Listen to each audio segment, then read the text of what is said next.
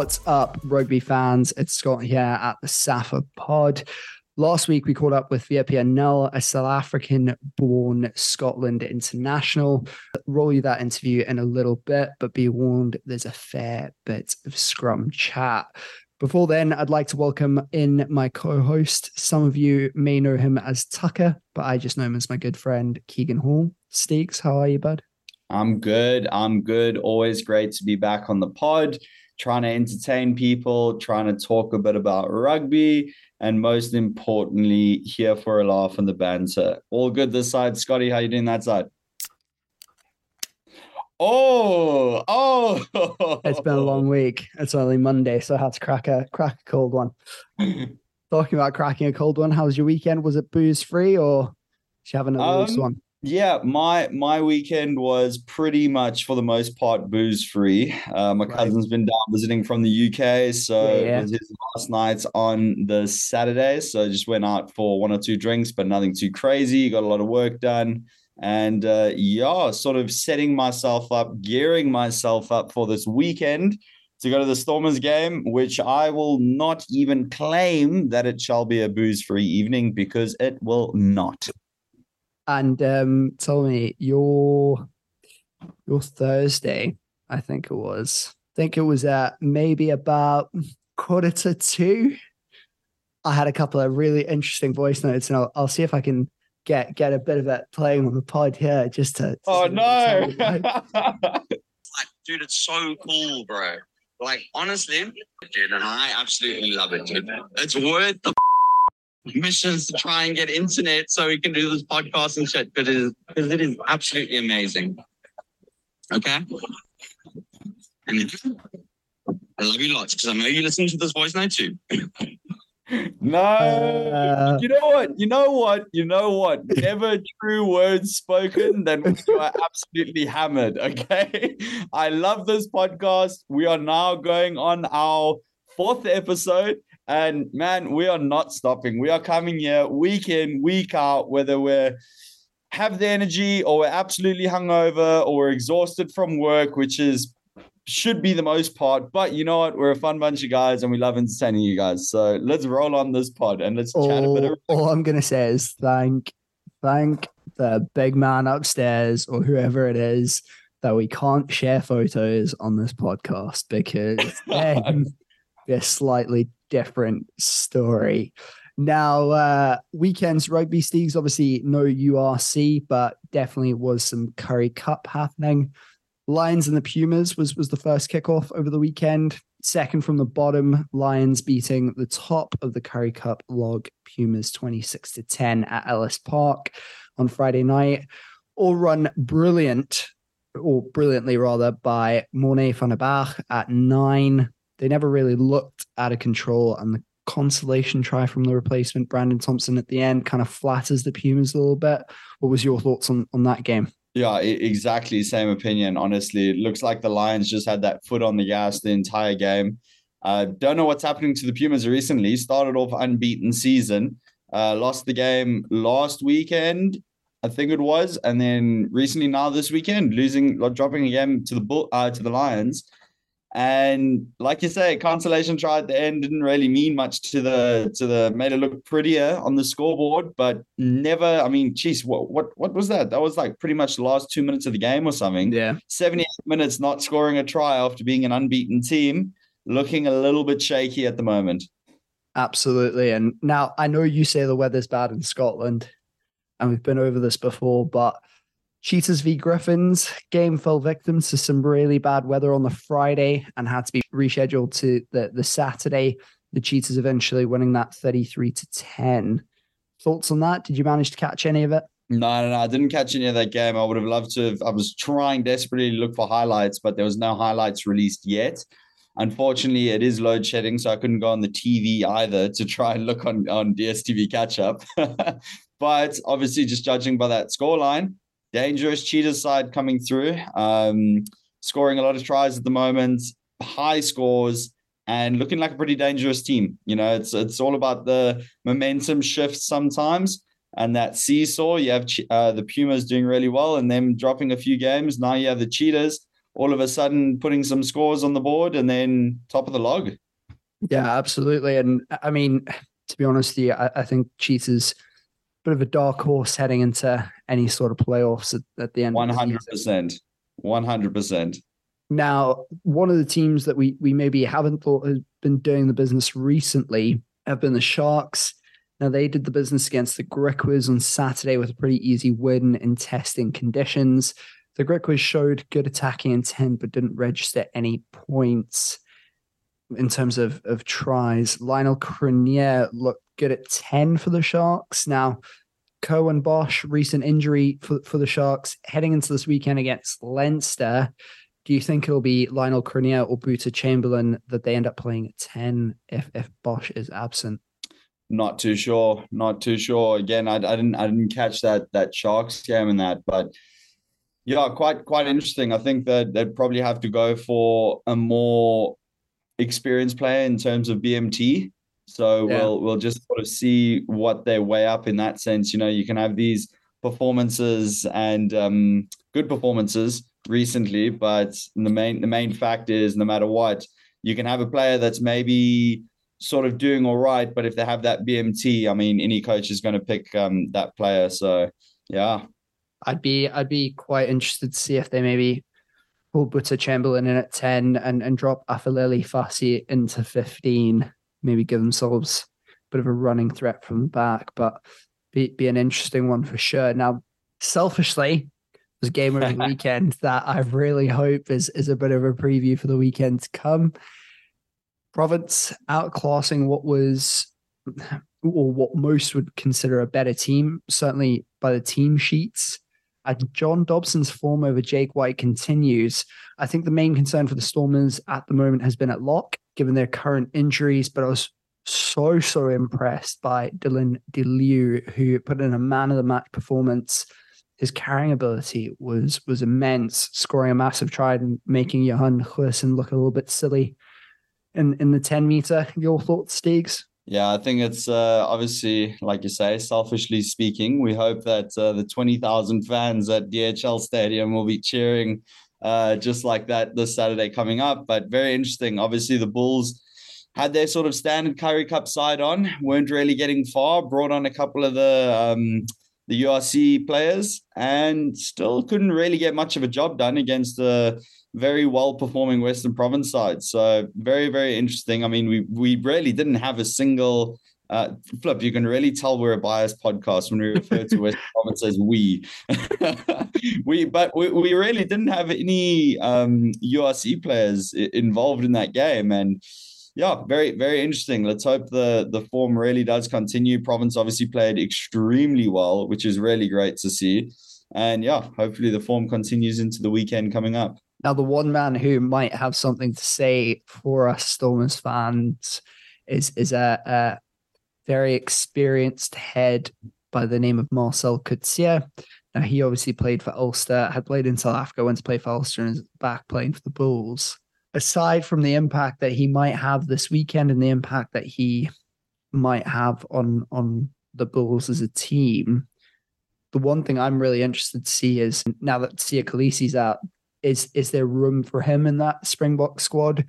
I think a lot of fans have felt that maybe the Springbok coaches have been guilty of being biased towards certain players and, and picking the ones that they know, not really freshening things up. Marcel Coetzee certainly had a barnstorming run last year, but was in and around the mix, but but not really chosen drop towards the end. Do you think that he makes a, a run for that number six shirt come the mid year tests? I think it's very possible, to be honest. I mean, I've been a, a pretty decent Marcel Coetzee fan for a long time. Enjoyed watching him play. He's an absolute unit, to be honest.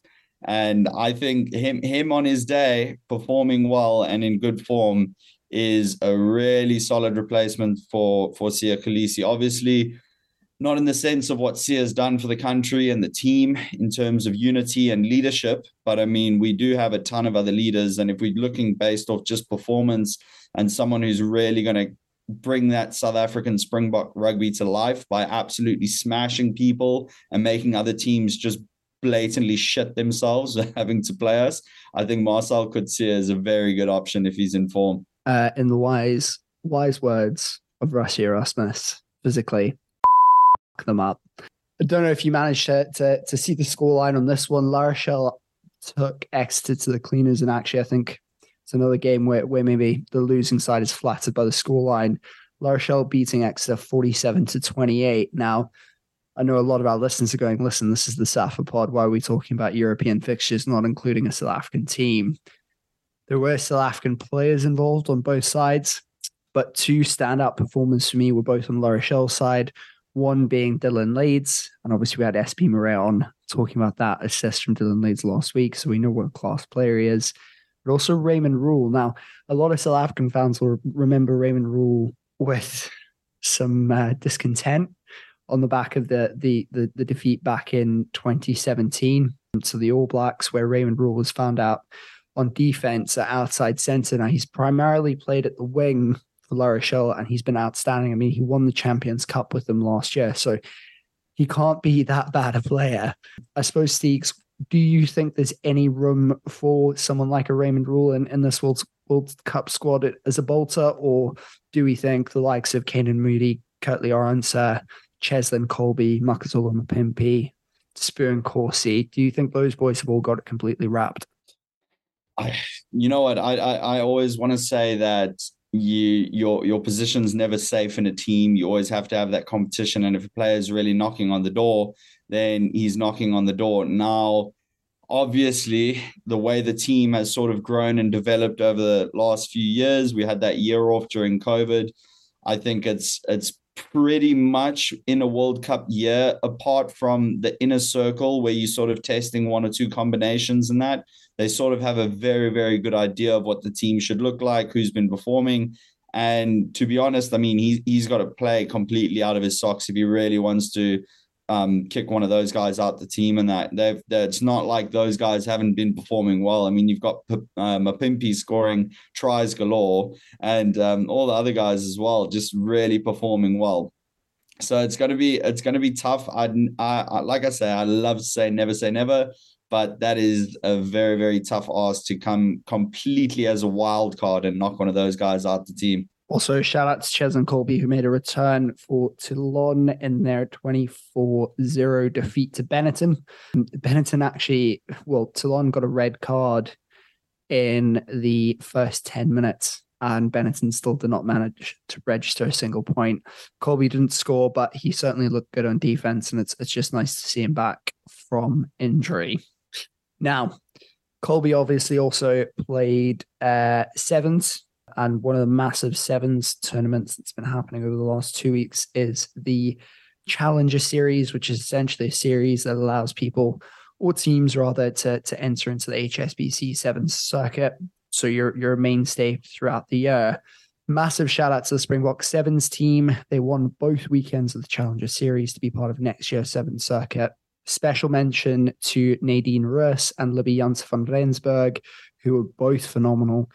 I'd hope that there are go- now going to be a few more eyes on the women's game, in turn leading to a bit more investment and deserved further development for the women's game as a whole, seeing as it's so vastly underfund- underfunded, especially in South Africa. Your thoughts, Steegs? Did you manage to, to see any of that?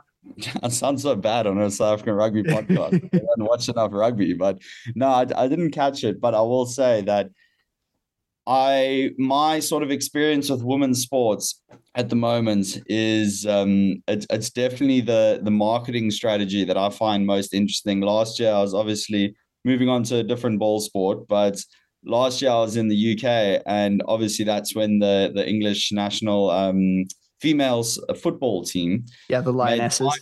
And absolutely sold out Wembley Stadium. And I mean, you really could not flick a channel. You could not go past the billboard without seeing that tournament being marketed. So, I mean, look, yeah, at the end of the day, the girls are playing really, really well. They're going to be playing even better rugby. Hopefully, as you say, getting more investment, more marketing. We've got the we we've just had the Women's uh, Cricket World Cup as well, sold out Newlands Stadium here in Cape Town when the girls made the final. Furthest uh, cricket's um, best cricket result in a World Cup, and it's by the females team, so it says says a lot. But honestly, man, I love I love female female sport as well. Women's uh, rugby is definitely on the up and uh, it's it's interesting. It's a it's a great sport to watch, and sort of for anyone out there, you know, sport is just for everyone. It's not just for one gender. It's not just for one race or one type of person or or anything. You know, sports for everyone. So I do love to see sort of sports expanding into different uh, avenues and that. Absolutely, and obviously we wish that the girls best of luck over the, the coming weeks and we may or may not have one or two guests from that team in the future. So, so keep an eye out for that. Um, now, that actually leads me quite nicely on to my next question, my next point. South Africa's current director of rugby is obviously Rassie Erasmus. Now, he oversees both the men's and the women's game. The current rumor that's going around now, this is not fully confirmed yet, is that Rassie Erasmus is going to be returning as the head coach of the box next year. Mzwandile Stick, Deon Davids, Daan Human, as well as the head of athletic performance, Andy Edwards, have signed contract extensions for another four years. But we know Rassie's contract runs out in 2025. We're still lacking in a de- defense coach. We've not signed a new one yet. Do you think that Rassie will remain for another World Cup cycle? I'm I'm honestly not sure. I mean, it's it's it's all in Rassie's head at the moment. You know, obviously there's those rumors about him um maybe following going to to Leinster and being um, director of rugby over there. We don't quite know where his head's at with regards to that. Maybe he takes the two years after the World Cup to like really sort of um, have someone job shadow him and then give them the role and sort of mold and scope like scope them for the role that when he leaves in in 2025, I think it is. After that, yeah. you still got the whole of 2026 and then majority 2027 for the 2027 World Cup. So I don't think it's um, impossible that he would stay. I think it's possibly highly unlikely. But I do think that in those two years, because it's sort of, you don't want to be coaching two years going into a World Cup and then you completely change a whole coaching system and everything. So I think he just probably molds someone and then they come and take over and then, you know, carry the lead the Springbok team to the next World Cup. Yeah, I think it'll be really interesting to see if Stick or Davids ends up kind of stepping up to that head coach role because, as I've said before, I don't think either one of them have got necessary experience to be head coach of a national team, especially one with uh, fans like the Bok fans who can be a bit fickle, as we all know. Now, as I mentioned earlier on, we had the pleasure of speaking to South African born Scotland international WP Nel last week. Here's everything that he had to say. We're delighted to be joined by current Scotland international Edinburgh Centurion Willem Petrus Nel, better known to Scottish fans as WP. WP, how are you, mate? I'm good, thank you. Um, yeah, nice to be on the pod. Firstly, uh, congratulations. You've just re signed for, for Edinburgh for another year. You boys had a, a, bit of a rocky URC season this year, but are you looking forward to having a bit of a rest before the World Cup warm up games? Yeah, no, definitely. We'll get the feet up, um, but uh, but also need the body to keep it going. So we'll, we'll enjoy my time off. So, yeah. And tell me, you obviously you started uh, your your career where myself and Steve are from, which is the Western Cape. You moved to to Boland and then the Free State prior to signing for Edinburgh. During your time in South Africa, what what was kind of the highlight of your career there? Was was there a moment that that stands out for you? Oh, I think there's plenty moments um, that stands out for me in South Africa.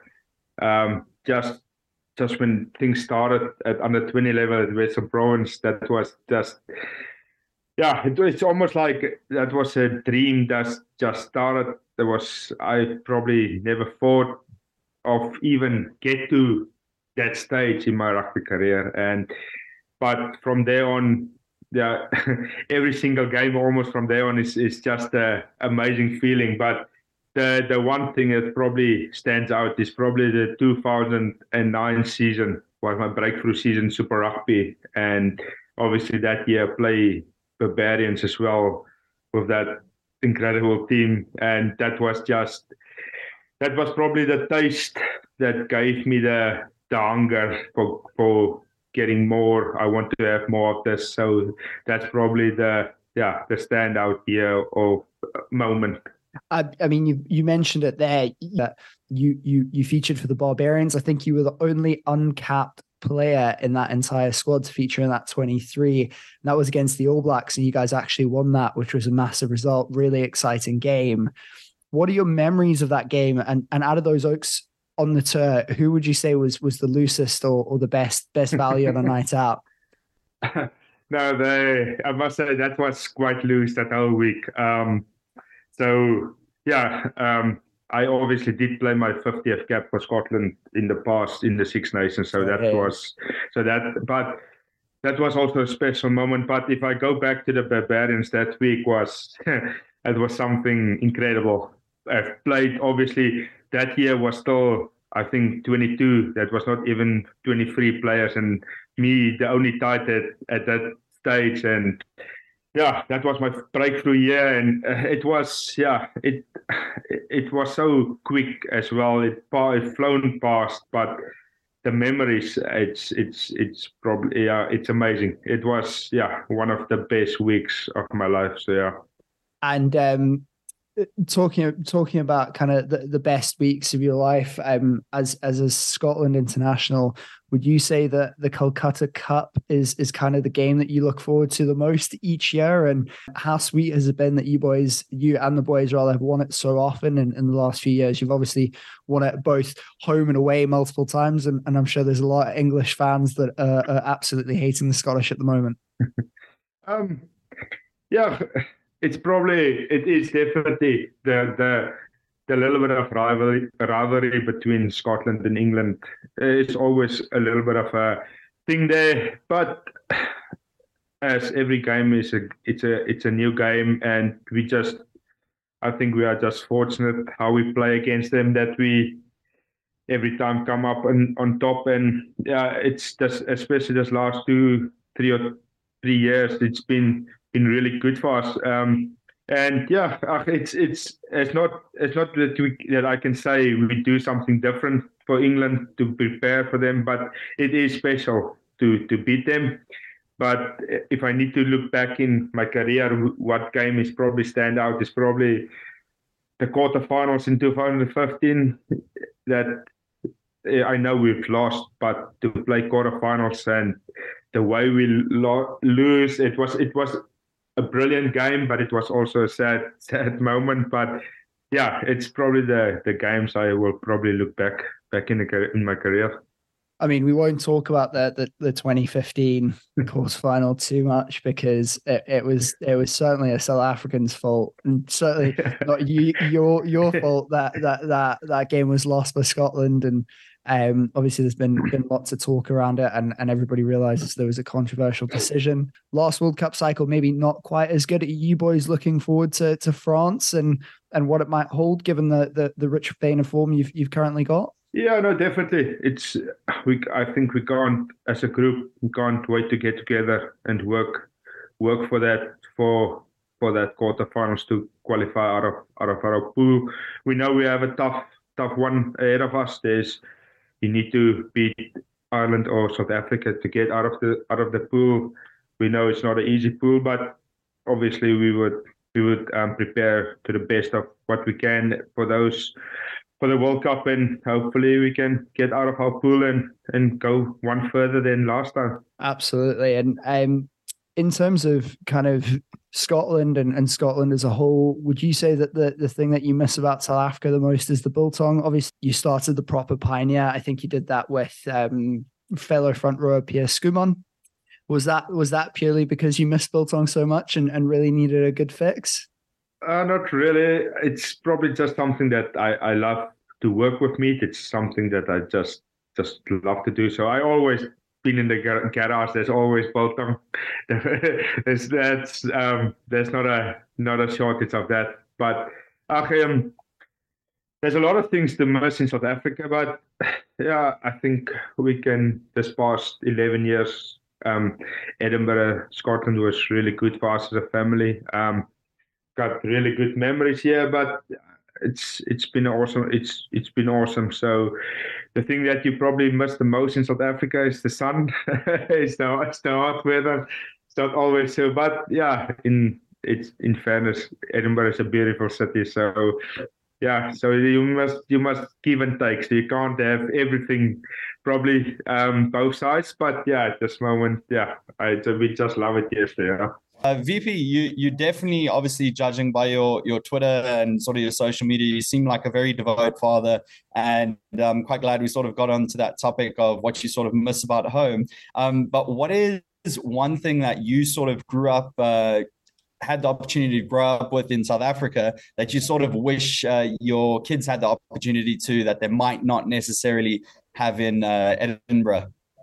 It's probably the the freedom, the freedom on the farm where I grew up. That's probably the the biggest thing I would I would say that I would wanted to give to my kids. We were now like last year we were in in South Africa for the off season and we were like 10 or two weeks at in the farm and you don't know it's different it's, are, there's different kids they've got freedom they run everywhere they've got they they don't have shoes on. It's they are out of their clothes. They they just they just enjoy it. And over here it's a bit different. Um it's not so it's not so easy. But yeah you need to you need to yeah you need to take what what is at hand. But the kids are yeah they're enjoying it here as well. So yeah, but yeah, definitely the farm and the freedom. I would love to give that to. Yeah, yeah, I think um, definitely for me personally, I think Edinburgh was probably the first city because I'm I'm like sort of country boy. Like I, I, live in the city, but I believe I'm a country boy. I love being outdoors. but Edinburgh definitely was um, by far the first city that I sort of visited and was like, wow, I could definitely live here in in the future one time um, at least give it a crack in that. And obviously, many South Africans sort of aspire to go overseas as um, especially with their families and their kids, and provide them with the opportunity that they don't necessarily have in South Africa. But obviously, yeah, sort of that um, give and take, like you're just saying, um, that's sort of one aspect. But obviously, like you say, you sort of come back home and visit, and they can have that opportunity to sort of see what it's like and everything. But how, how often do you sort of come back to South Africa? Do you have a, is all your family still here? How, how often do you do that? Um, we try to go once a year in the off season. Try to get there. Um, so just to touch base with the family, it's not, and sometimes try to get them over here as well. My dad is still staying on the farm. My two sisters are in Kimberley, and yeah, and then my wife's um, parents they are in Paarl, so just around the corner. So yeah, no, they are. It's it's it's try to try to come and visit as much as I uh, as can. But if we come back to the place and stuff, Edinburgh is it's actually such a brilliant city. It's ten minutes, fifteen minutes out of the city, then you are in countryside. So it's mm. it's yeah, it you've got everything here. It's uh, the sun is out a little bit, but it's not so hot. But it's that's the only only thing. But if if if you had all what you had in Cape Town, yeah, that's probably this place would be overpopulated. So, but yeah, um, it's brilliant. The city is just amazing. So yeah. And tell me, WP, you, you mentioned him there. Your your dad, Eric Nel, I, believe his name is, and yeah. you you you in the past have mentioned that there was a possibility you would never have been born. You mentioned the the farm and things. I think when your dad was about thirteen years old, he he tried to jump a, a river or something whilst hunting, and and and there was there was a bit of an accident that that he fortunately survived. Do you want to tell us a bit about that and, and what actually happened? I've got I've got the story as he told it, or, or his brother told it to me. It's it's it's, but he was like uh, probably 11, 12, say that age. He couldn't even with a Pentuetu, he couldn't even even carry the rifle, as I understand. He just dragged it behind him, and him and his brother they went for to shot some pigeons on the farm, and so he obviously carried, I think, and he jumped in. Uh, so it's where the lorries they they go backwards, and they uh, and that's where they um, pick up all the sheep and stuff and loaded them on the on the on the trucks. So he jumped in that, and for some reason, the rifle was loaded, and his finger was on the trigger. And as he jumped, as he landed, he trigger went off or the or the rifle went off and shot him through his nose, and the bullet is still sitting somewhere here in the back on his, on his in his head. And but yeah, it was it was a big story. He needed to start all over again, learn everything all over again. Was for for months and months in in in hospital and stuff. And but yeah, he's he's up and running, and he's yeah, he's he's still going strong. So yeah, it's just that is that is still one of the. I remember reading the article on it. I think it was a few years ago, and I remember I actually had to read it again to make sure I was reading right. In the same article, they'd mentioned that um, it, it might have been your little boy. I think you've got four kids, and, and your son was was loves his, his grandfather, and, and at the time he was a bit of a Springbok supporter. Is that still the way? Is is he still a Springbok supporter, and the rest of the kids support Scotland, or have you managed to to turn him around to, to being a Scottish supporter? Yeah, my oldest boy is is is so in between, um, but yeah, he, he loves. I him, even his um, granddad. They are just mocking each other, but he's he's loving he's loving the Springboks. He always say to me now, Daddy, I'm gonna go back to South Africa and playing for a Springbok. So, but yeah, we will see. We will see what's happening there at this moment. But yeah, no, he's still enjoying to support South Africa. But he's at this moment, he's enjoy. He's he's supporting the team that's in front. That's where he is at this moment. you know, one of those kids that never wants to lose. So yeah. So, but yeah. And um, I suppose I'll I'll maybe even even ask this, this question in Afrikaans, but we'll we'll have to um, we'll have to apologise to our Afrikaans listeners. You'd mentioned um, su- support there and, and him supporting Scotland at times, but um, what's the beste ding van on Skotse ondersteuners for you? I think the passion.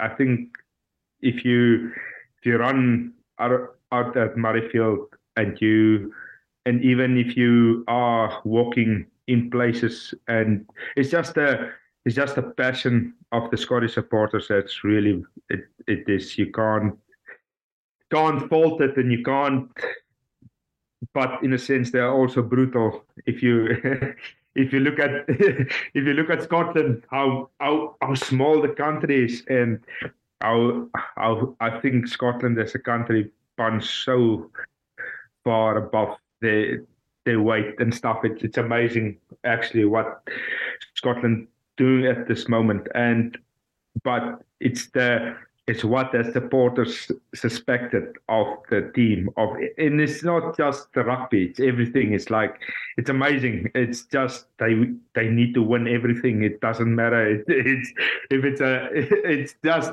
it, it it is but that is the expectance of the supporters and it's it's brilliant. That just shows you the how passionate they are, and yeah, it's amazing. Yeah, I think that's definitely one one dream of mine. Actually, now that I think about it, I've never watched a, a, international game on on in the UK or Ireland or anything. One thing that always sticks out to me is the the passion of the supporters. I mean, whether it's Scotland, Wales, or or sort of my my I, I hate to say it, but my favorite team, Ireland. Uh, I've got some Irish roots in that, so my grandpa always made me support Ireland. But um, I think one thing that always stands out to me is just how passionate the supporters are. When that when those national anthems come on, I mean, my TV is on at full blast. What is it like, sort of being there for the national anthems, and you hear the bagpipes going off? What is sort of that feeling of your your first international game? Really, what how did how did that feel?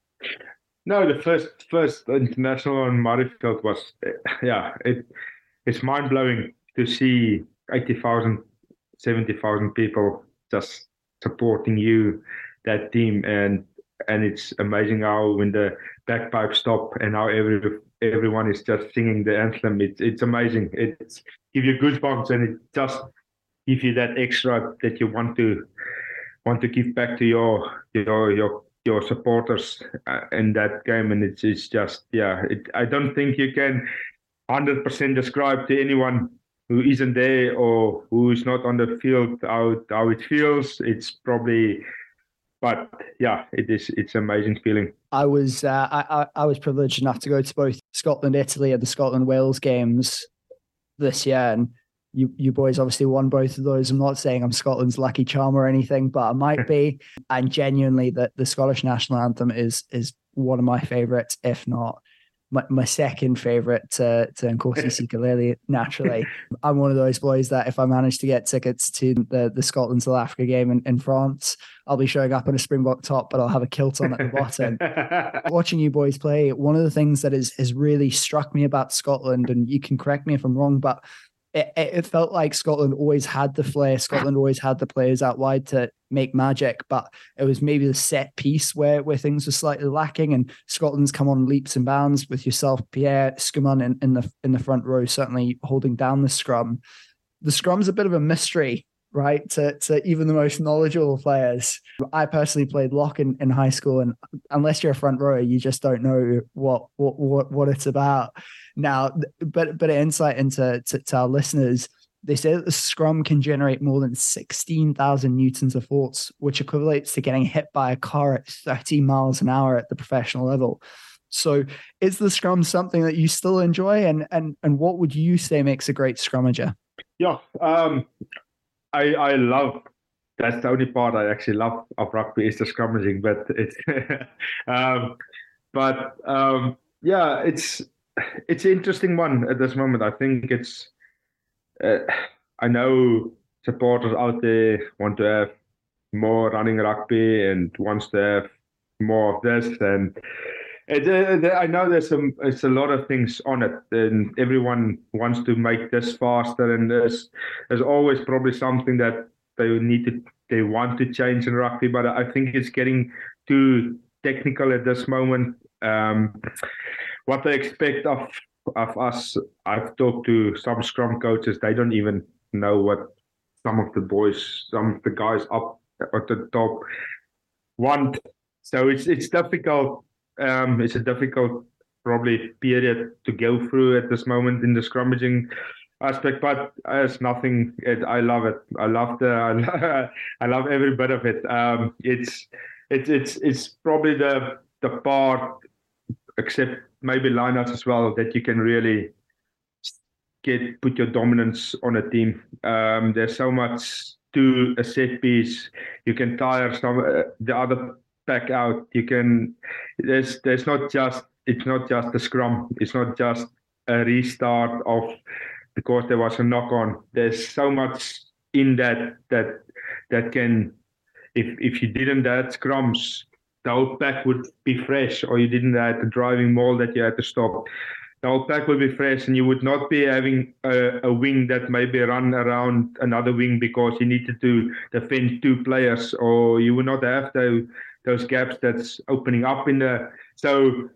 So yeah, so I think there's there will always be place for for scrums. I know they want to um, fine tune the year there. I think it's getting too technical. I think it's.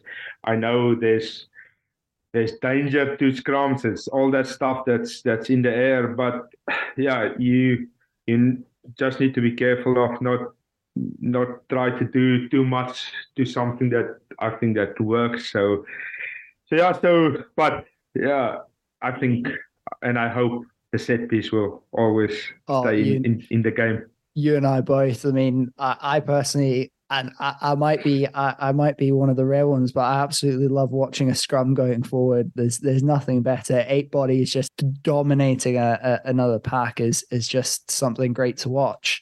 Is there a, um, a scrummager that in your memory that you've come up against and you've just been like, yes, Asprey, I don't want to, I, I don't want to come up against him again. Is is there one name that, that kind of stands out? You obviously dominated, I think it was Beast Mtawarira in the uh for the Currie Cup. I think it might have been the the semi-finals in, in the early 20, 2010s or, or late 2000s. Is he someone or, or would it be somebody else that, that stands out for you? Oh, I've got I've got a there's a lot of guys that I hope that I don't want to scrum against again or or that I get one up against him and I don't want to go against him because he's waiting for me that he wants to get one against me again. Um, but one one game that I really stands out was we won tour. I think it was 2010. I can't really remember now, but it's against the Crusaders and and Wyatt Crockett was the loosehead. And that day he gave me he he, he took me to school. Um, that day was the day I I was asking the question: Is it really?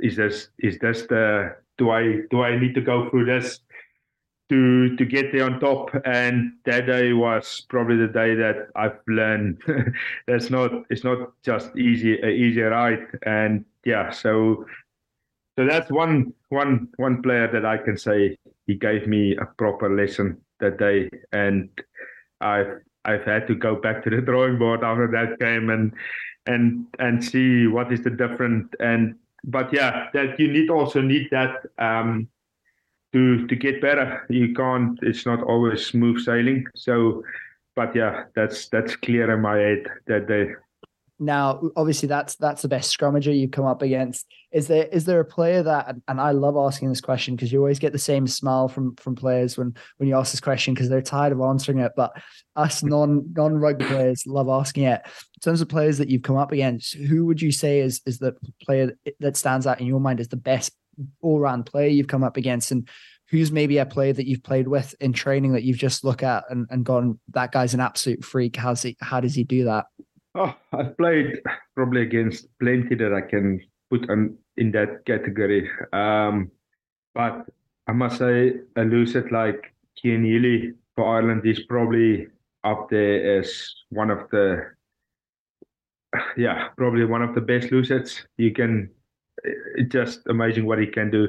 But then I must, I think it was was it 2009 that the Lions toured um, the uh, South Africa that that game we played against, I think Andy Sheridan was the loosehead and yeah. Ross Ford was uh, was the hooker, and God, I think Adam Jones was actually tight as well. Um, but that was that night was yeah that was probably one special night as well because I I can remember how we prepared for that and you just went through that team and you see those massive guys that and that was that guy and that that day was like oh it was we were so pumped and but he was yeah he was also a special player that day that years um but yeah um that's that's probably that's probably giving my age too much away how far back that is um but yeah it's it's it's brilliant uh, but i've played against many many looseheads that i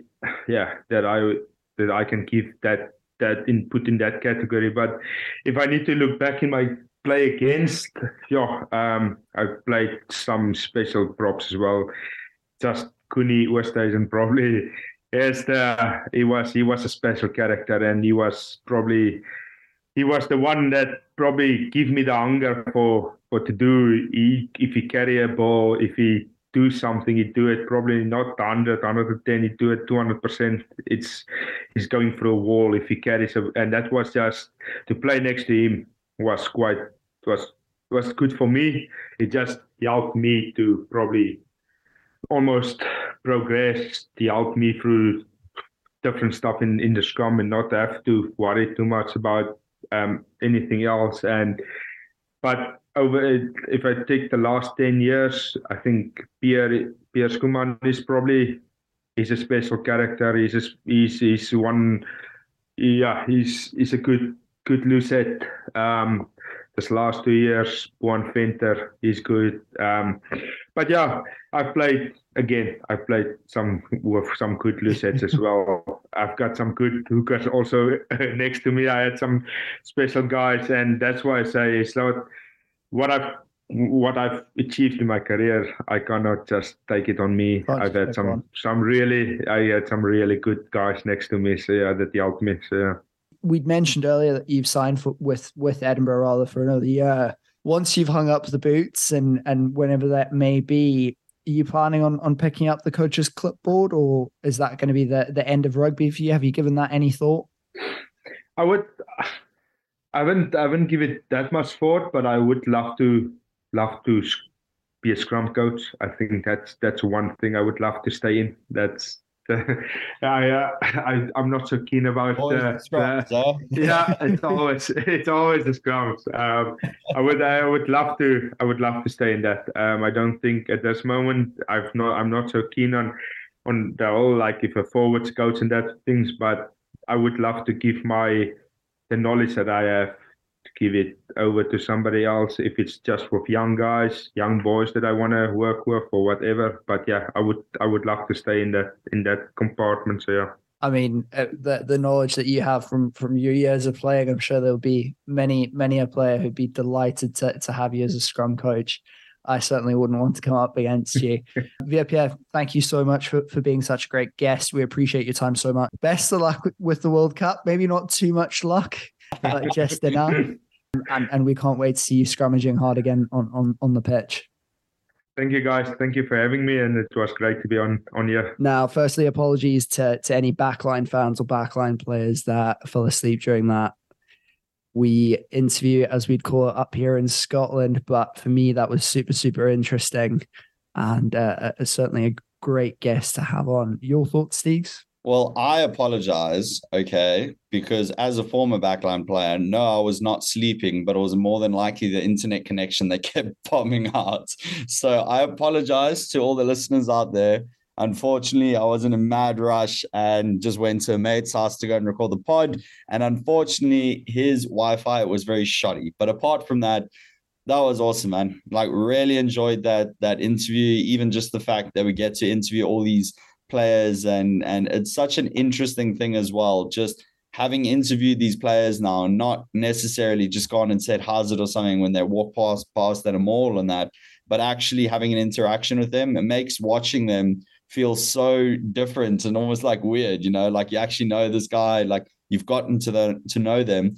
And I hope that all these interviews with all these players sort of leaves you guys, the listeners, um, sort of feeling like you know these players a bit more, you know, not just the standard questions that they get from all these interviews on on TV where you sort of already know what their answer is going to be because it has to be so um, PR sort of corrected in that, you know. So it's it's nice to sort of have the players let loose a little bit. And yeah, I hope you guys have been enjoying the interviews uh, recently. Absolutely, and WP, what an interesting guy, and I think uh, the the the story about his dad was certainly one for the books. Insane. I did not know that before the podcast. When you asked that, I didn't. I had no clue about that story. I don't know if the video will be up, but my my jaw was dropped the entire time I heard that story. Getting on to this weekend's fixtures, Steegs. Let's do a quick fire through the Currie Cup. One word answers only. I'd like to know your winners. Griquas Lions. Lions. Pumas Griffins. Pumas. Jesus problems. Sorry, just one second. We give Griffin so much shit on this podcast. I'm sorry to the five Griffin fans out there. None of which listen to this podcast, so we're fine. Um, biased answer, province. Nah, I said one of it answers. Proper, proper answer, province. Bulls, Sharks. Bulls. I'm going to say Sharks just to be different. Okay, Otherwise, well, I agree with the rest of them. Now, onto the the really important fixtures for this weekend. I'm not saying that because URC is more important than Currie Cup. Just before people start coming after my head, URC quarter finals this weekend. Some really, really important ones. Uh, Ulster v Connacht. Thoughts on that? Duane will be probably playing for, for Ulster. Who do you think will take that one? Ulster. I reckon so. I think they'll they'll just be too good. Although shout out to, to ask the question. Shout out to to your twin Mack Hansen, who is playing on the Connacht wing, or will probably be named Stormers v Bulls. Now we're uh, we know what we're gonna say here, right? Everyone knows what we're gonna say. I am gonna go Stormers. I genuinely believe the Stormers are gonna be too good, but that may or not may not turn out to be the case the Bulls have always got one really big performance or a really big performance in them. And we saw that last year with Leinster. So I'm going to say Stormers, but there's a little asterisk next to that. Listen, yeah. All right. I will be there with 20,000 other fans. Okay. I'm going to be in my sunnies. I'm going to have my beach hat on. I'm going to be interviewing a bunch of people. We're going to get some content for the podcast channels. We're giving away tickets, so I don't know if the competition will still be live, but if it is and you're listening and you don't follow the socials, go and check that out because there will be tickets. And I am going to be nothing but a vibe. So I hope the Stormers win. Otherwise, that's going to be all for nothing. But if they do win, and if they win the semifinals, You have heard it here first that Steegs is getting a mullet done. All right. Right. We'll we'll see. I, We're going to make the finals, and then the mullet's coming out, and then Stormers' number one well, supporters will be there. And we'll get onto this shortly. If if the Stormers beat the Bulls, it's likely they're away to Ulster, and I will probably be going to that game. So I might have to catch you in in, in Dublin, Steegs, in, in two or three weeks' time. Gosh, Shave that man. mullet into your head. That leads me quite nicely onto the Leinster Sharks game. Who do you think takes that one and why? I would say, you know Sharks have just not been playing well at the moment. And honestly, as much as Leinster will be resting a few players for the final, I don't think they rest all their players because obviously it's like bloody hell, you're in the quarterfinals of the URC as well. It's another trophy. I think Leinster takes it with a sort of half young, have some of the experienced guys there. I think they take this one. I reckon they go fully stacked and absolutely hump them. That is that is my my my honest opinion. Leinster Leinster performed really, really well, absolutely destroying Toulouse, who beat a fully loaded Shark side with both Etzebeth and Siya Kolisi a few weeks back. So that would be my food for thought. And uh, big shout out the number 12 who plays Leinster at the moment, who's just come back from 130 days of injury or something, Charlie Ngatai was unreal over the weekend. So anybody who's not seen the, the highlights from that game, go have a look at that. Final one for the weekend, less important for us, but more important for potentially the semis will be Glasgow Munster. Your thoughts on that? Who do you think takes it? I think Munster's been playing well, man. They've they've had a couple good performances recently. So yeah, I mean, beating the Stormers away as well. Yeah, which is going to be interesting. I think I think Munster takes this one and obviously meets Leinster in the in the semis, where I think that game is going to be very interesting. A little Irish derby there. So I reckon you're looking at Glasgow winning that one actually, and Glasgow I too good. Your girlfriend's in the room. She's not. She's also from Edinburgh. But no, uh, I reckon Glasgow will take that one given their recent form. And Huw Jones at 12, Cape Town boy. Well, he went to UCT. So we'll, we'll claim that one. That is all the time we've got for this week, folks. I hope you enjoyed the episode. Please follow us on the socials and uh, we'll catch you next week.